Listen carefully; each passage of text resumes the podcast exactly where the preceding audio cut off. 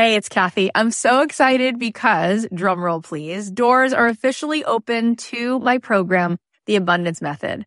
I have been wanting to put this program out in the world for two and a half years. I've been working on it behind the scenes, and this is my signature program. This is the program that is going to teach you the method, the framework for how to become a master manifester in your life. Why is that? Because everything is vibration. We live in a world that is atomic. That means the world is made of atoms, which is energy.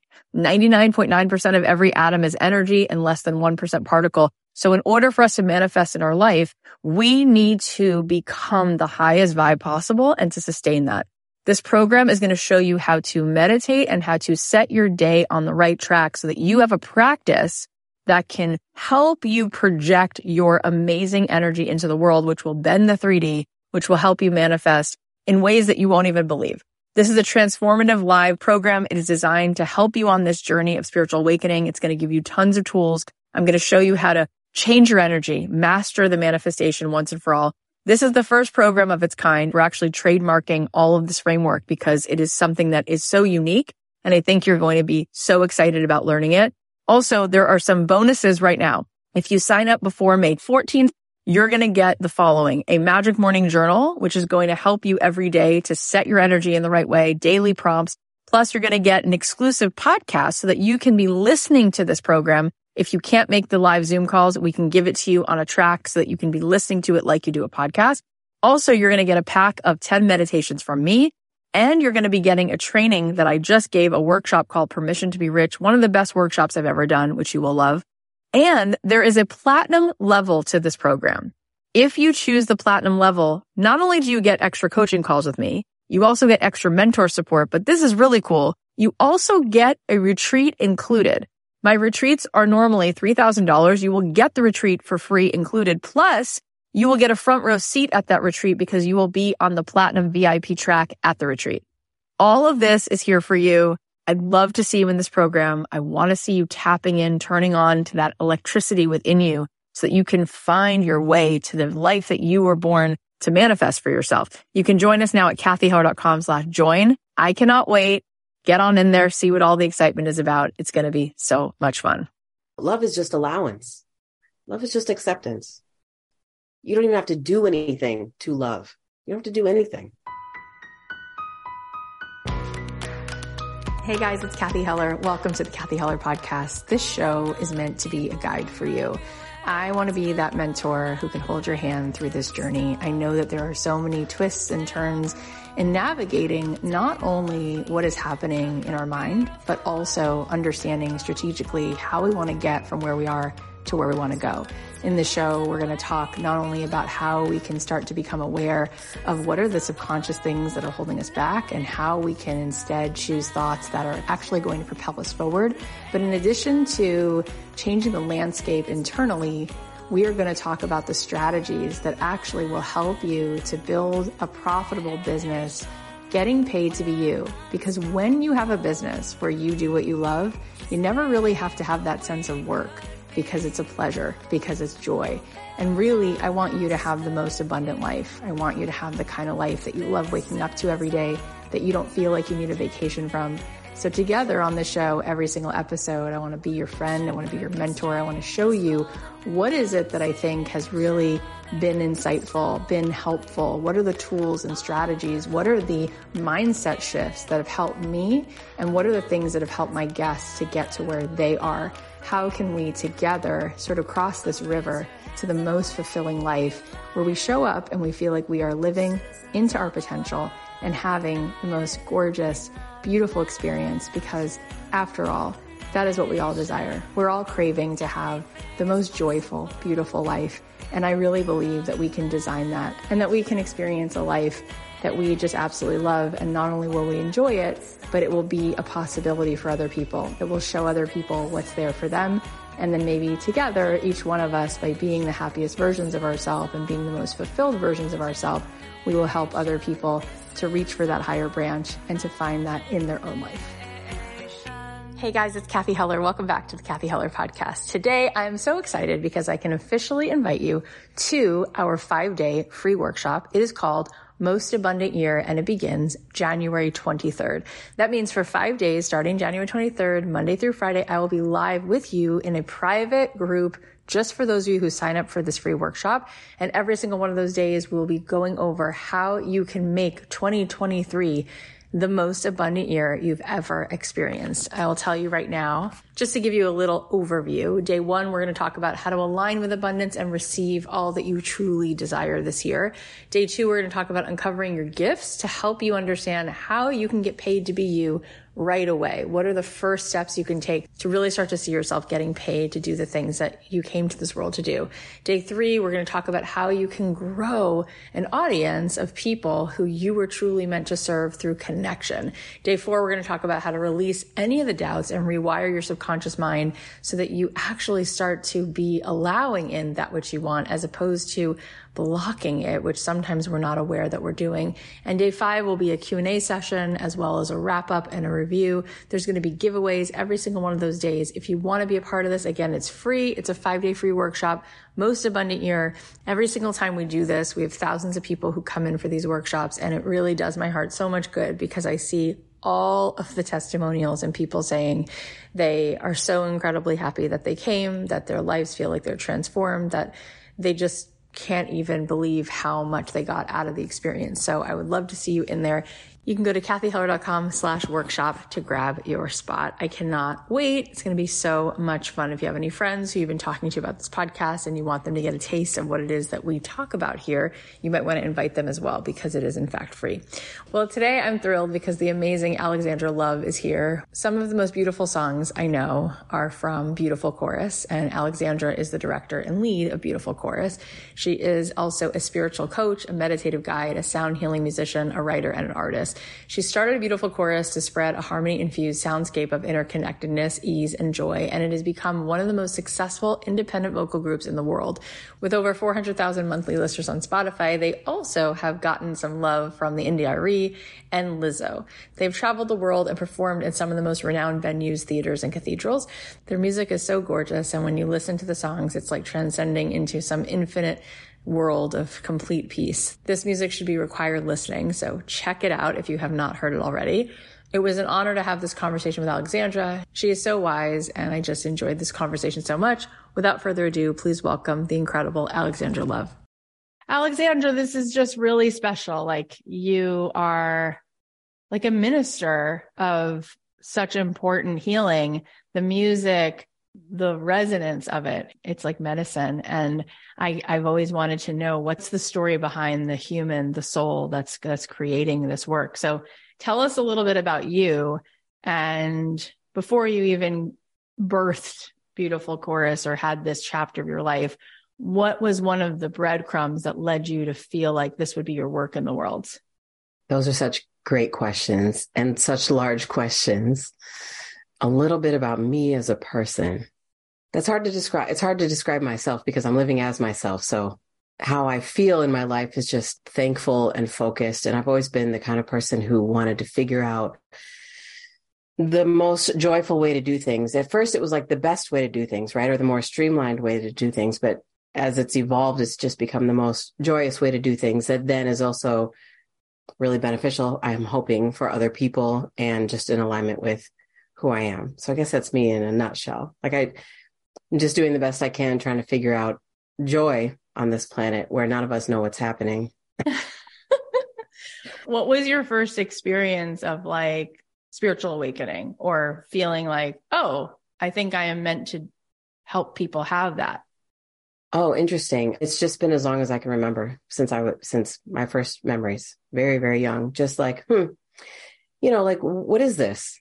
What's going on and why do people suffer and why do some people have joy and why do some people have abundance and some people don't? And um, i've always wanted to dive into those things and figure out ways to help myself navigate through life. But then of course as you love and navigate yourself i think it might just be a natural thing that you want to show love to and help other people so yeah i think it's like anything delicious like if you're eating an ice cream cone, you say to someone, you have to taste this. You know, yeah. it's like if you see yeah. a movie that you love that moved you, you're like, you have to see this. I think it's a natural thing that we feel satisfied when we share that which is feeling most like joyful to us.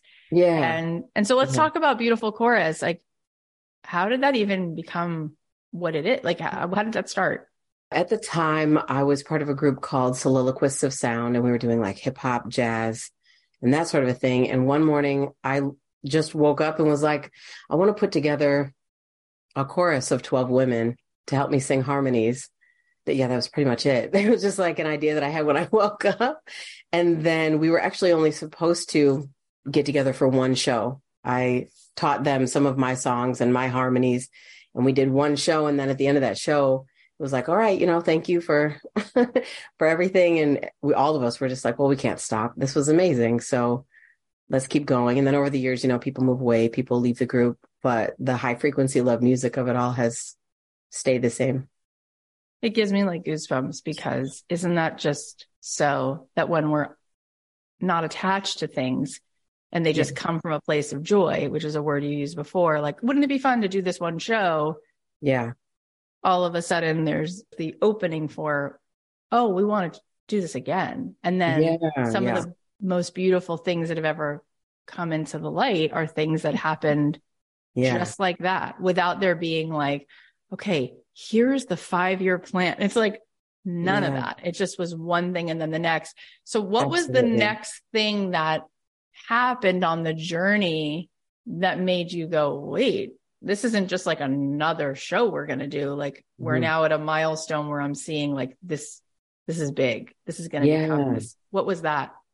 You know, it was right after that first show, and I started booking our first tour. We went on a five week tour as our first tour as Beautiful Chorus, meditating all around the country and just seeing the responses of people was like, oh my God, this is awesome. People really like this. And the thing that I found from the beginning that really helped us to expand was having no expectations. I tend to find that having expectations is great. And also, though, sometimes we can have expectations that are a bit inflexible.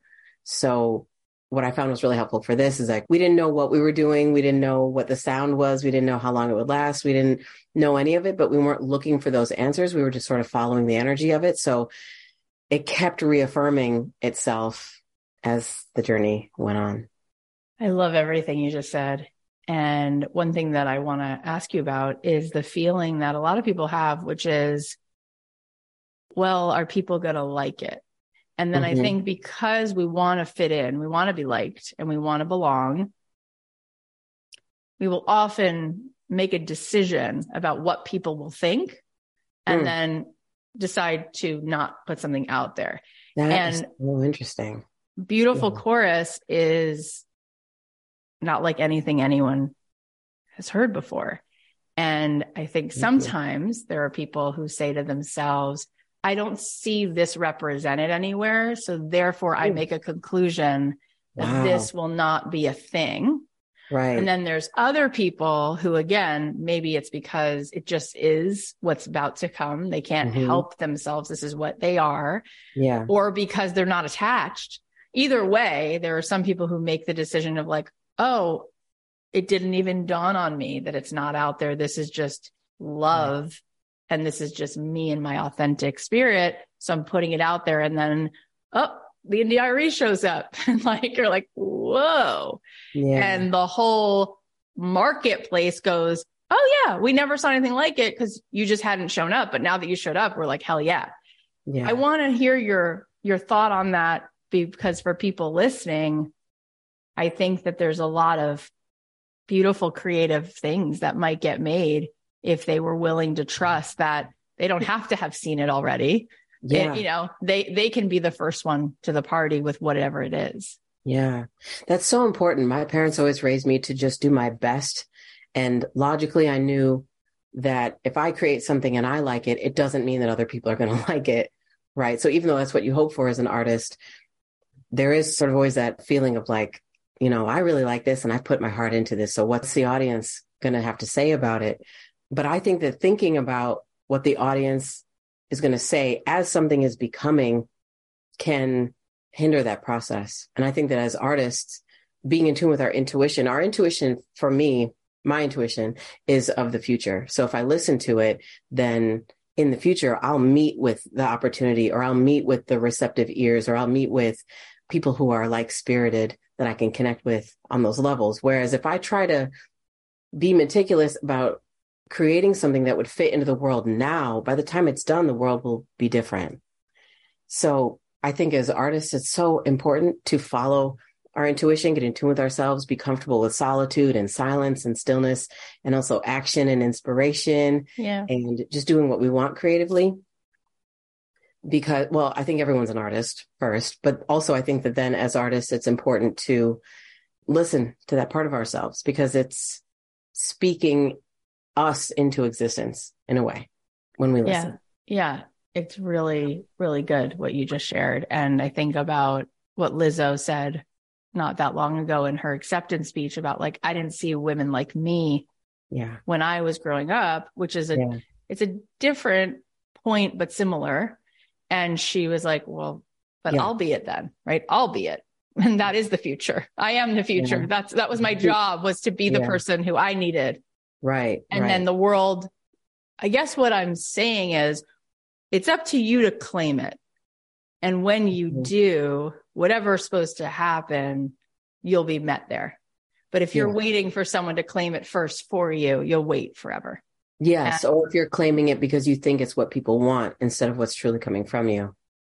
Yeah. And how cool, Yeah. because I think, especially for women, but I'm sure this is true for men too, there's a lot of pleaser quality, like wanting to belong, wanting to be liked. And I don't mm-hmm. know that enough people are like brazenly sharing their authentic spirit because they don't Yeah. even know where to find it. They've learned how to take the temperature of the room and be who everybody wants them to Gumby themselves into. That's so And- interesting. I think you- about that in terms of wanting to be liked. I think the foundation of it for me is like wanting peace, Right. right? So it's like if, but sometimes being yourself doesn't create peace for other people. You know, as long as you're not harming or interrupting anyone, but you're just living authentically. There are some people, I guess, who have problems with people just living authentically, but it's in those moments that we have to say, like, this inner peace is worth creating for, worth taking action for, worth communicating for. And so even if it seems like I'm disrupting the peace, it's so interesting because we are taught to be pleasing, but then we're taught to be pleasing to people who don't know what they want and can't be pleased. so All of Um, it. All of yeah, it. Yeah. It's interesting how we think that by not being authentic, we might be able to create peace when the only opportunity there is for true love in a Mhm. room is if there is actual intimacy. And intimacy only happens when you're telling the truth. So if Yeah. you're not telling the truth and then you feel like you have peace, well, you don't. You don't even give the other person the opportunity Right. to create peace with you because no one's authentic. Nobody's there's no intimacy there when no, everyone's hiding. So it's really yeah, it's tricky because it can be short-lived peace. It, you can have like a glimmer of peace right. By being disingenuous, but it's never long-lasting. It's Yeah. not- And speaking of peace, let's just get into the content itself. The music, every single track is a boat ride to peace. I feel like anytime I want to be just sort of dropped in immediately, I put on any one of your songs and I just feel, holy cow, how powerful it is a time travel into the 5D. It's a time you like zip off your ego instantly and just go, Oh, here's my soul. There you are. Tell me about that and what's in it when you're creating this music, what the intention is that you're hoping the, the humans, the souls that are listening are going to receive. That's a beautiful question. I'll start with what I am going for. What I'm recording is to get basically what you said to get acquainted with my spirit, which I believe is like part of the foundation of becoming, right? Is you get acquainted with yourself. So it's really what we hope people get from listening to our music is that they just get acquainted with themselves. I'm not trying to take people to a destination or have them understand me better or anything like that. It's really just about getting acquainted with our soul, our spirit. Like, hey, there you are. You're awesome. Just keep going. You're doing great. Don't worry about it. you know, like life is good and life can be what we make it. That's just what we hope people get from it. And of course, depending on different life situations, it can be harder or easier to hear or feel those messages, but that is our hope. It's really beautiful. And I want to talk about it a little bit more because in the work that I do, having spoken now to really, truly thousands and thousands of women, I notice that people are very bought into the avatar that they play. Mm-hmm. And uh, when I had Deepak Chopra on the show, I asked him, why does he think there's a lot of suffering in mm. the world? And he said, oh, people don't know who they are. They yeah. think they're their ego. So it's like, yeah. I am Deepak. And he said, and the real truth is, and obviously no pun intended, I'm preaching to the choir, but he says, you know, who we really are is just the I am, right? And yeah. as much as every wisdom tradition teaches that, I think there are so many messages and so much of a um, an onus placed on this three dimensional, separate looking physical aspect of life. Yeah. That when you say what you just said so beautifully, getting reacquainted with my soul, it's like, I'm so identified with my ego. I don't even know what you're talking about. Wow. And unless a person has had the experience of a moment of Zen or meditation or some flow state, they might not even know that that's available because they're mm. in that spinning subconscious mind all day long and they're so identified to it. They haven't yet found the place where they can witness it and not be in it. Yeah. So I'm curious to hear you say more about what does that mean to you? And how would you explain to people what that state of being is so they can maybe find their way to it? That's such a good question. I know the feeling well, but to describe it, I think it's different for each person. But I believe that it has to do with our inner voice, our self, right? The self that comforts us when we're sad or upset or overwhelmed, the self that cheers us on when we're excited or taking on a new project, product, whatever, the part of us that truly loves the people in our lives. It's like there are ways that it comes out, but to describe the feeling is so nuanced because it's it's a full experience. I feel as though if anyone is even intrigued by the idea of getting reacquainted with spirit, then they must already know what that feels like. And if they're not, then that's okay you know, we're not trying to force anyone to think about things that they don't want to think about. Or we're not trying to get anybody to feel things they don't want to feel or think around concepts that they're not comfortable with. It's really just you, your authentic self, like who we were when we were kids and playing, like just uninhibited, loving, self accepting. But I think you're right. A lot of people get a lot of distance between themselves, their ego or their identity, and that soul, that spirit. So it's, the way that I get in touch with it the most is when I do things that I used to love as a kid. I'll color or I'll eat something with my hands or I'll play with my cats or just walking in nature. Like it's those kinds of like what could be considered to be cliche things that are, that are actually really helpful in finding. Yeah. Yeah. Yeah. It's interesting because you're so not pretentious and those are such cool ideas. You know, it's like cool. it can feel really unattainable to meditate for some people because yeah, that feels scary or whatever it feels. I, I get it. And then you're like, well, you could just eat a peanut butter jelly sandwich. Have you thought about that? Or you could just yeah. color like yeah. with- eat spaghetti with your hands. Do something that like, you know, we're always told that we shouldn't be doing or it's too messy or it's too loud or it's too this, it's too that. Just take up space and have fun. Yeah. So let's talk about a little bit more of what you've been creating this meditative album, Fucking Relax. I mean, yeah. that's the best title ever. it's how I talk to myself. That's why I titled it that. Okay. So what was that whole love bomb about? Like, what made you feel like I need to create this album and I need it to be about this kind of content? Um, I was talking to myself and just happened to record it. Really.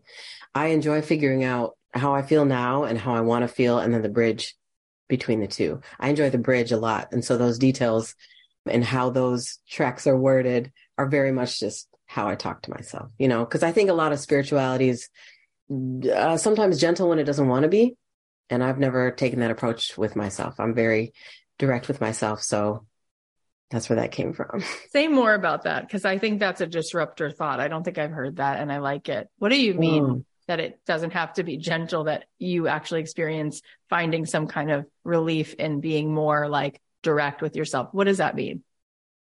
I enjoy directness in general. I enjoy understanding and clear communication and distinct focuses and ways to get there. Right. So for me, my own personal form of spirituality for myself is very direct. I mean, I, I think we've all experienced it. There's some sort of a false belief sort of circulating in the foundation of what people claim spirituality is that says you have to speak a certain way and you can't, you know, be abrupt and you have to be extra soft and extra gentle. And the realm of spirit is amorphous and like, you, you know, you've got to feel like a cloud in a human body.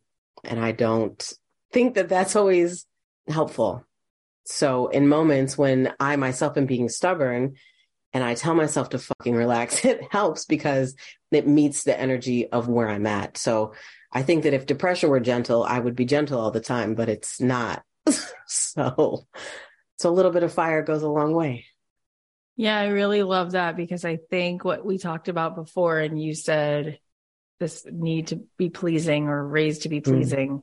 Yeah. It's like it's enough. Like it's exhausting. I feel tired for the part of me that does that. And I feel tired yeah. for mm-hmm. other people when I see them doing it. Yeah. And especially with women, I feel like, why is it that only certain parts of you are welcome at the table? Like the pretty part, the kind part, the compassionate part, the empathetic part. Like I get it. You're nice. I don't think you're not nice. Where's the part of you that gets angry? Where's the part of you that gets pissed? Why is that not welcome? What is it about those shadow sides yeah. that doesn't feel like it's worthy of being at the table? Like it's, it's all there working on behalf of our highest self. Yeah. And so I think that there's just like this cutting off and this resistance to which yeah. I think the work you do and I think some of the things you're saying like can help us to be more integrated. Like why are you cutting off part of yourself that's not sexy? That's not fierce. That's not you in your fullness of your power. Mm-hmm. So I appreciate that. That's so interesting because I totally agree. And oftentimes we tend to like, you know, like we let out our fierceness or we let out our strength or our independence or, or whatever, but it's still sort of got something about other people in it mixed in that energy.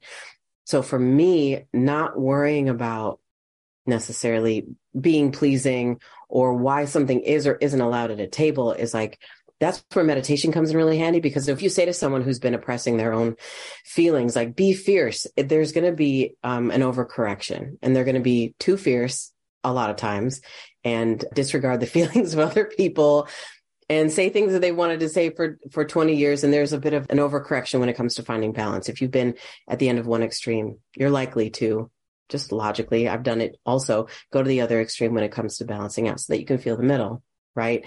But what I feel like happens so often is that people cut that off so much. And then when they do express it, they still are doing it. Now it's not only to not be pleasing, it's to be disruptive, if that makes sense. Um, so it's like totally now it's like to now it's like coming to the table on fire, like you know, like swords blazing, which is fine, which is totally fine in the right moments. But I tend to find that sometimes that gets overused as well. I'm so, so glad that you just said that. I wasn't expecting you to say that, but I do feel like that is such an important piece. And I agree with you. It's yeah. like, okay, so now you're out to prove something. Right. So is Which that I don't think is negative because you need it to find the balance.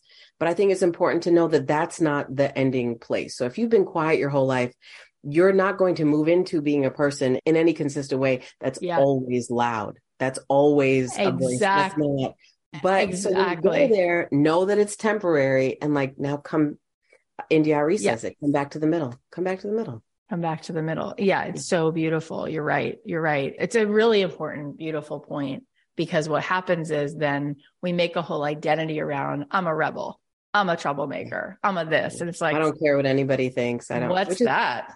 That makes you spiritual that you just decided that that's now the note you live in. Like I saw a film of a shaman in Japan and he was able to, li- I literally saw it with my own eyes. He was literally to set a newspaper on fire, on fire with the energy that's flowing through his hand. And it was just like this incredible documentary about energy work and beautiful, beautiful, right? And oh, like what he has to do to get so focused to create so much heat from his hand that he could set this on fire was incredible.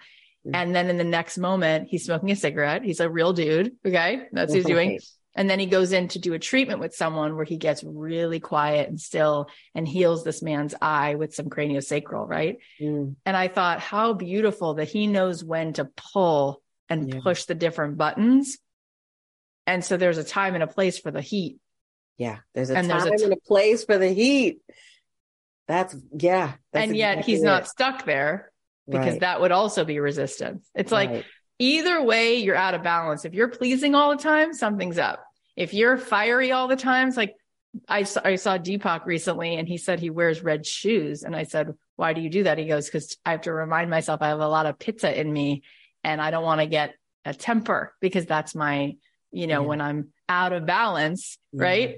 Yeah. But this man is not trying to be all pitta or all about like he knows when to use it. That's part of his yeah. gift is to be in balance. He's got some fire when he needs to use it. So I love that you're saying that. Speaking of the India who you just mentioned, what was that experience like of working with her? I mean, it must be so beautiful. And I just would love to hear more about what that was like for you. It was spectacular. It was wonderful. Actually, it was very easy and smooth, and we get along like sisters. So it was great. It's obvious. It was How great. did that even come about? She shared one of our songs on Instagram, so I just sent her a message, and then it just like went from there. Just went from there. Yeah, I think that's that's related to something else that I wanted to touch on in terms of like you know being quiet all the time or being fiery all the time. It's the all the time that is that can be where the imbalance lays, right? So there is something to be said for not being afraid to be too much if you've been holding yourself back, because that's a natural progression, right? So find your edge of where you want to be, who you want to be, where you want to go with it, where you want to go with the energy. And then you can, you can find, like if you navigate everywhere, then you know where you want to go. And it's the same thing with India is that we didn't see a limit there. I think most people might see someone share their stuff and be like, wow, that's great. I hope something could develop from it. But we're just like, let's just send a message. You know, the worst that could happen is that they don't respond. So I think it's about taking the chance to be too much in some moments when you're coming from an authentic place. Don't be afraid to be too much if you're being your authentic self. I'm so glad you said that because I was going to follow up and ask you that because I think a lot of people would have said to themselves, well, she's here, whatever that means, and I'm here, whatever that means. Hmm. So who am I? And it's like, what are you talking about? Like yeah. the soul doesn't measure people by how many followers they have. Right. Like the soul's not looking at how many Grammys you have. Like it's all one big pool, this field of consciousness. Yes. Send her a message, right? Yeah. And you did. And she enjoyed probably so much of what you guys got to do to collaborate. And it, it, felt so right as a listener that I can imagine that there could be so many more collaborations between you guys because it's. We hope so. It almost is as if she was part of it the whole time. The beautiful court. It's oh, like oh, it's yeah. it's just like this is all the same frequency. So it's exactly yeah. It's so yeah. beautiful. And what about with Lizzo? How did that come about? Well, she shared one of our songs as well, and that's pretty much where that has gone so far. We know she's busy and we might not even be on her radar anymore, but for us, her sharing one of our songs, it was the, it was our song, Thank You. And it was like a glimpse of the desert where she was staying. And just that she was there in that moment, listening to that song with those frequencies. Isn't that, that so cool? Just like so beautiful for us. So it's so um, cool. That's how that came about is that she's just spectacular. So you guys have for just for my listeners i want them to hear this that you have hundreds of thousands of monthly listeners on spotify and in all different parts of the world listening to yeah. you and i think i want to ask you about that because I think a lot of people feel like if they're not Taylor Swift, if they're not vanilla ice cream, if they're not a chocolate chip cookie, they're not going to go viral or not everybody's going to line up.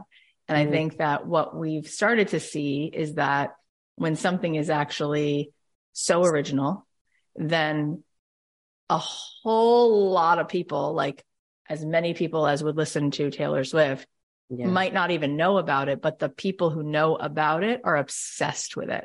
Mm. And I think you guys fall into that category of Wow. It's not at the top of the Billboard chart and different than the song that's on the top of the Billboard chart that someone might say, yeah, I, I like them or I've been to a concert. No, no. The people who like you are like, this is part of my identity. Like I go to every show. I listen to everything. I buy every album, right? Wow. It's an obsessive kind of culture. Okay. You didn't know that? No, I didn't. I know people enjoy it and we've been part of people's Stop. experiences that are just so like birth and transition and life moments and like definitely, but no, I didn't know that. That's... People are obsessed. it's a different kind of love. It's a it's an all in. It's all in. Feel like have you not heard them? Like, go experience That's it. Cool. That's cool. You're so cute. You're like, really? Yeah, I didn't get that. What? That's awesome. What do you say to somebody who might want to become a full-time creative person, whether they're writing music or they're doing mm-hmm. pottery mm-hmm. or sculpture or writing prose? Yeah. About how to find their way to the flow state where they can let mm. themselves stop judging and criticizing, yeah. but just like be in the flow of creativity. What's your experience of that? And what might you suggest? That can be so intense in a world like this world. So I'll preface by saying all the advice I'm about to give is just what I did, and it is not the easy way.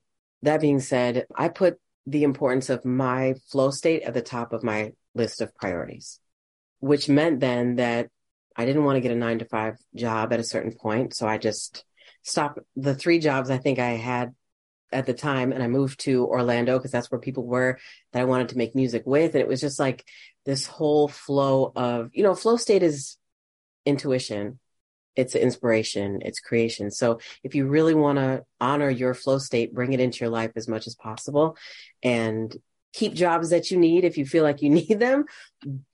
But if you don't, get out of them and spend every waking moment following your own impulses as much as possible, which I know is really challenging because this world is literally set up so that people can't do that. I think because it's self actualizing and self actualized people aren't consumers. So it's very, it can be very challenging. It's very, but, very, but, very sad. But if you can, you know, someone told me once years ago, follow your intuition. I was like, oh yeah, I do. But they were like, no, follow your intuition. I was thinking about it after the fact and realized that I had been thinking of intuition like, oh, this big decision is coming. Let me use my intuition to make that choice. Yeah. This new decision is coming. Let me make this decision with my yeah. intuition instead of like every waking moment is intuitive. There is guidance, there are signs. And even if you say, okay, I want the color of cars to represent something for me, universe, like, what are you going to tell me today? Like, let the color of the cars around you inform your life. Let the way you feel, let the way your body feels inform your life. Even if it's on, you know, a week vacation, take a week and just unplug, just see where you want to go, yeah. see what you want to do you know, you're making you're making me think of something, which is that in 2006, 2006. So I had come out to LA in 2003 to be a mm-hmm. songwriter, mm-hmm. and I had a record deal at Interscope, and I got dropped. And then I had a record deal at Atlantic, and got dropped. And then I was like, oh, so frustrated. So I got a day job, and I wound up after two years being like, what am I doing? I feel like a guitar that's holding a potted plant in its like mm-hmm. center as opposed to being used as an instrument. So I quit. And when I quit, you, you just reminded me of something I, I haven't shared with my audience in 700 episodes. I just didn't think about it, but I decided I didn't know what I was going to do next. Mm. But I knew that I was going to wear the color I wanted to wear in the morning and there eat the sandwich I wanted to eat. Yep. And yes, see what would happen if I just yes. did that. Yeah. And so I remember taking an orange crayon out of a box. This is such a visceral memory and just scribbling all over the page with orange. And I was like, I like orange. I like forgot that I liked it because I was working in this like corporate yeah. environment for two years. I needed a day job and I was wearing a suit and I was like, I have nothing orange in my closet. Yeah. And I got rid of all the clothes. I gave all these clothes away that I didn't need. I had a few girlfriends come over. People took stuff. And then I said, what would be the color that I would wear. And I remember feeling and thinking that even though I didn't have money or knew where the money was going to come from, I was like, this is the best day because I did intuitive things. And then what happened? I asked myself a question, which is, is there any way I can do music? And I wound up for 10 years finding out that I could license my music to Grey's Anatomy and Dawson's Creek at the time and One Tree Hill and McDonald's commercials. And so for 10 years, yeah, I actually made a living licensing songs and I was very happy. And that was because I picked up an orange crayon and I've never actually said that.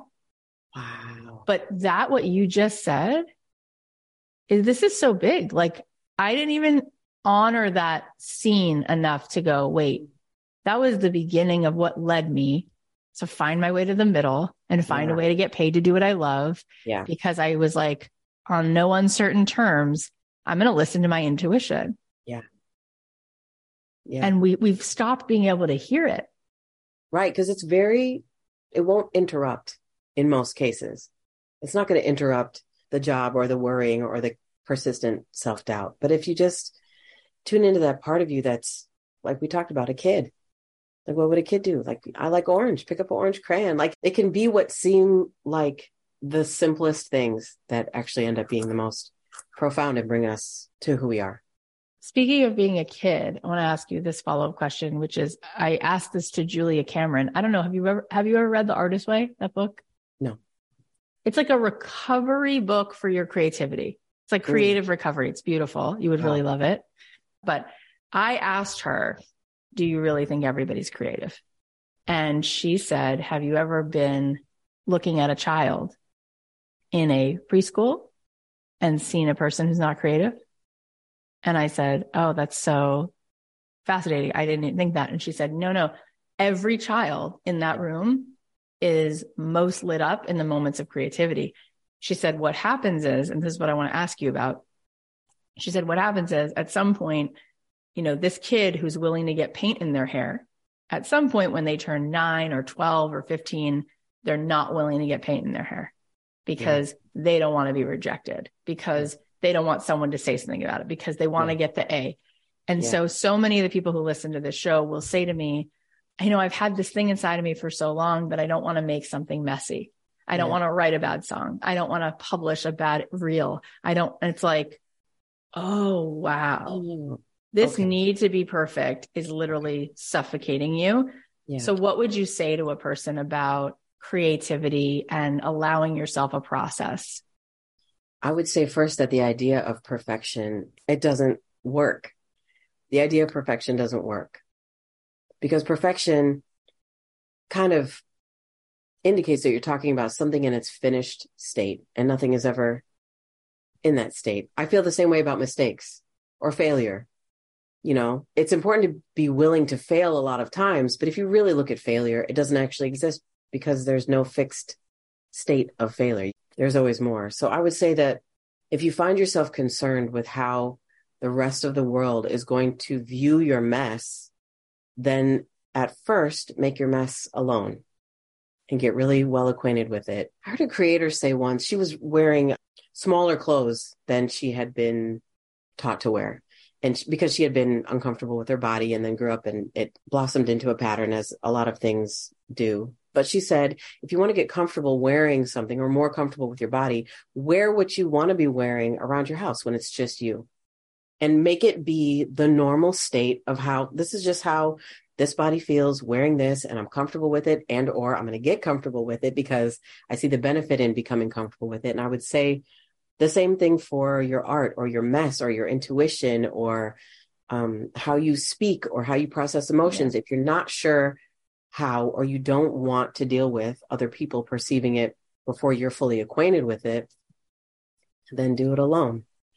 I love that suggestion. I've never heard that or thought that, but it makes a lot of sense. I heard Ed Sheeran say that creativity is like going to a cabin that you haven't been in the woods in a long time and you turn on the water faucet and the water at first doesn't run clear. It's like brown a little bit. It has like dirt, you know, in the water. And then the longer you let the water run, it just gets clearer and clearer. And he said that with his music, he had to write his way through the brown water. Like, oh, yeah. It got better and better. But if mm-hmm. he would have judged himself based on his like second song, he never would have become a writer. You know, judging ourselves so early in the process stops so many masterpieces from being created. I can't even tell you, even just the song I Am, I rewrote that song before we sent it to India probably 11 times.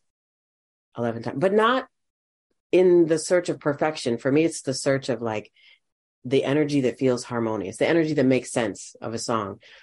But it's because of that that that song came about. And I have always allowed myself to write stuff that I knew wasn't going to be the final song. Like I know when it's coming out that like, I'm not thinking that it's it every time, but just like what you described with Ed, Ed Sheeran, just like you, I feel like you have to say his whole name for some reason, but just like you described with Ed Sheeran, is that if you allow yourself that process, you can get to the clear water, as he put it. I mean, it's so important what you just said. I don't think people can hear that enough because I think a lot of people have experienced a lot of things that looked like love in their life, but maybe weren't love and it was very okay. conditional. And so, yeah. in order to give themselves love and grace, they feel like there has to be some, mm. they have to prove themselves. They have to be impressive. Oh my God. No, no. Love is just allowance, love is just acceptance. You don't even have to do anything to love. You don't have to do anything. It's just. And you know what's so beautiful about what you just said? First of all, was how you just said it. It was like, oh no, no, no, let me come over here. Come, come, child, come under my wing. Let me tell you. But it's not how I meant it, but I no, cool that's how I appreciate so much. It's like such a part of you. Like that's not what love is. Love is just allowance. But what I also want to ask you about, and I see this in so many people, including myself, mm-hmm. it's one thing to give love, which I feel like is a gift that God gave me. Like I love loving people. Like I mm-hmm. love it. It feels like my job every day and it's a pleasure. Whether it's like the guy working at the grocery store or like I just love it. But receiving love, my wiring is like my nervous system says, I have no reference point for this. Mm. This feels unsafe. Love always came at a cost. Love is always to receive love. You have to hold a lot for people. You have to give back. You have to measure for measure kind of a thing. Okay. And I think a lot of women, especially, God, are we like over functioners and over givers? Mm-hmm. And then mm-hmm. it's like not knowing that receiving is a version of love. Because when you yeah. just said it's allowance, it's like, well, then that, that door has to swing both ways. Yeah. And you have to be willing to let it in in order for the other person to feel the love you want to give them. You got to well, allow it's it. Tricky. It's so tricky though, because the only way to allow it from someone else is if you've already allowed yourself to love yourself. I think that's why it's so important to do those things alone first. Like if you really want to love and you want to know how to love, love yourself first and really figure that out. I think a lot of people, you know, RuPaul, like if you can love yourself, how, how are you going to love somebody else? But like people aren't really focusing on loving themselves. They're focusing on trying to love themselves while still trying to love other people. But it's like if you can't accept yourself, then it's going to be, I think, increasingly difficult to accept other people and to understand other people's acceptance of you.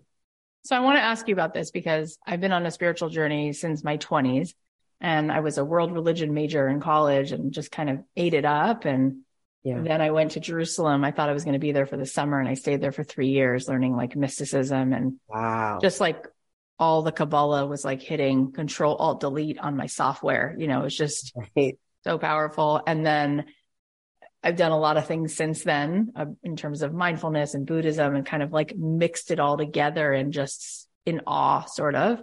And the thing that I came home to, my rabbi in Israel said to me, uh, You are someone, you're some of the one. You know, you are a masterpiece, a piece of the master. Yeah. All that happens in this world is this one infinite field, hmm. and we're all a part of it. And mm-hmm. it looks like things are separate, but read Einstein, nothing's separate, right? So what's confusing to me mm-hmm. as I still am such a student is like, if the I am is all that is, what does it mean then to love myself? Loving God? Like I love, I love the infinite. I love this oneness. I got that. But this Cathy Heller ego avatar, she's yeah. really annoying sometimes. and then I don't know what that means to love yourself. Cause if it is I am, which is a song that we were just talking about, mm-hmm. like I think loving yourself is loving the capital S, which is really 99% of what's happening and moving okay. in the room. And then learning how to look at this little avatar and say, with all your oh. brokenness and ego, oh my gosh. I love you too. Oh, that's so intense because it means that you're looking at something and seeing it as flawed, but still trying to love it. Yeah, I think that's what is that possible. Is it possible to see something as flawed and still love it? Because I, I haven't experienced is. that. I think. Oh, I experienced not seeing the flaw personally. That's just me. Wait, say that. Keep saying. Keep going. Uh, keep saying. keep saying. Keep saying. Um, it's so fun to put this stuff into words because it's so it so doesn't have you know edges. Yeah. Yeah. Um, yeah. Okay. This is just my opinion, but also my experience. It's all the capital S, all of it, including the small s, still part of the capital S. So for me, getting in touch with the capital S, getting in tune with my spirit. So good. And then looking at my life through the eyes of my spirit, I see all of these things and I don't call any of it flaws. See, it's tricky because humans have certain language around things, but I also tend to not look at things dualistically also. Because there is no dual. It's all right. right? All that is is vibration, energy. Yeah. So we just yeah. think it's dual because our eyeball sees it in 3D. Yes. Yeah. There's validity to these senses and what it is that we're, there's validity to the perception of separateness, but I don't believe that there's validity to the clinging of the separateness. hundred percent, a hundred percent. We're, we're, we're saying similar and yet fascinatingly different things that all kind of help us process what we're really saying. And I love what you just said though, is like, there is no flaw. But I do think it's fascinating because in the Buddhist culture, this feeling of like being the witness to the ego, right? Like letting go of ego. Okay. Mm. I think it's fascinating what you're saying because there should be no shame in the ego is what you're you're saying it's all working on behalf of this higher good field blah all that yeah and there is no nothing other than that right like that's really cool because this anti-self whatever we're going to call this ego self this avatar whatever that is that that static you're saying no no no no that is literally your greatest like ally in a way it's it's there to help you jump higher it's only it's all working for good. So it's your yeah. leading edge, which then helps you sort of bump into contrast, which was only there for you to reveal more light or however else we could say it. It's like there's nothing but beauty is what you're saying. Yeah. It's beautiful everywhere, which is challenging in a world where things are clearly also going wrong on certain levels. You know, it's a lot to talk about, but I think that the more we accept ourselves, the more that we look at ourselves through the eyes of the spirit that is within us, then it carries over to everything else. So that then, you know, I can respond to a situation that needs my help without also looking at it like it itself is a problem. I think that's Oh my God, that's so good. Between empathy, sympathy, and compassion is that like empathy and sympathy, you kind of go to where you know, like people say I'm an empath or, you know, like I, I absorb people's emotions, I this and I that. Those things you kind of go into it, you're kind of in the division of it all. But from compassion, you're looking at it from the standpoint of spirit and saying, I know how to address this, I know how to communicate with it, interact with it, and love it. And I can also see it for what it is, but I don't judge it.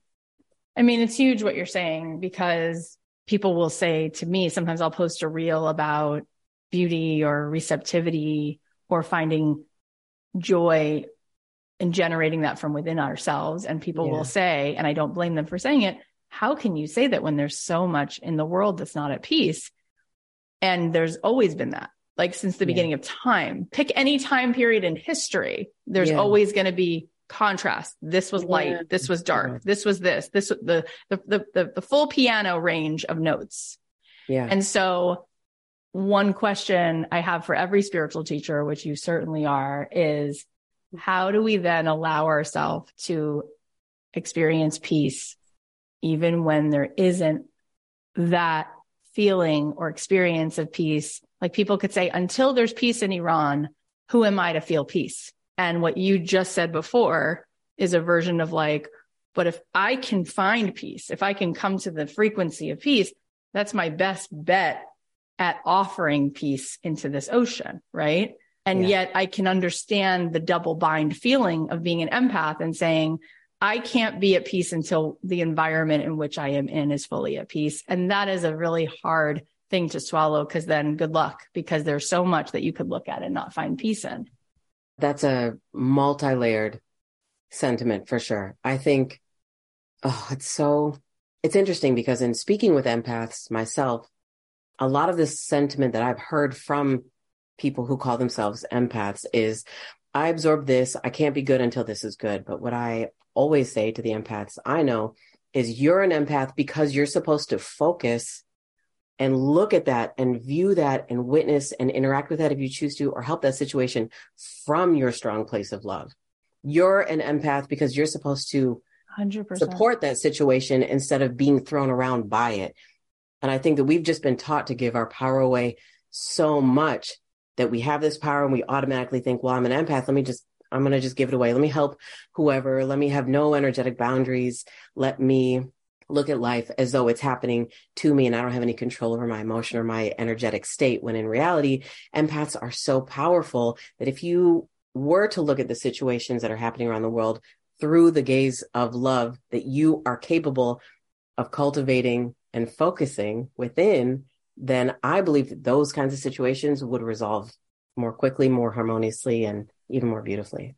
I a hundred zillion thousand percent agree. And I don't take it lightly and I'm not cavalier about it. But I think the only thing we have control over at a certain point is where we put our focus and focus mm-hmm. equals feeling. And when you focus your attention on mm.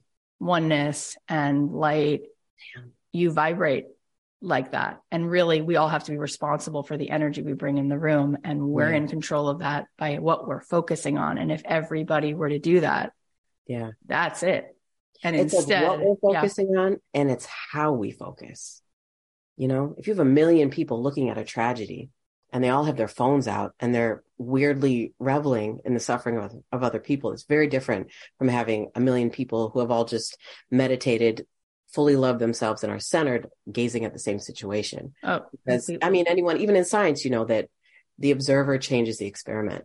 And that's, I mean, none of us know what's even going on here. So I call it an experiment sometimes, but, you know, try looking at things through a loving gaze if you can. And it's easier to do if you love yourself.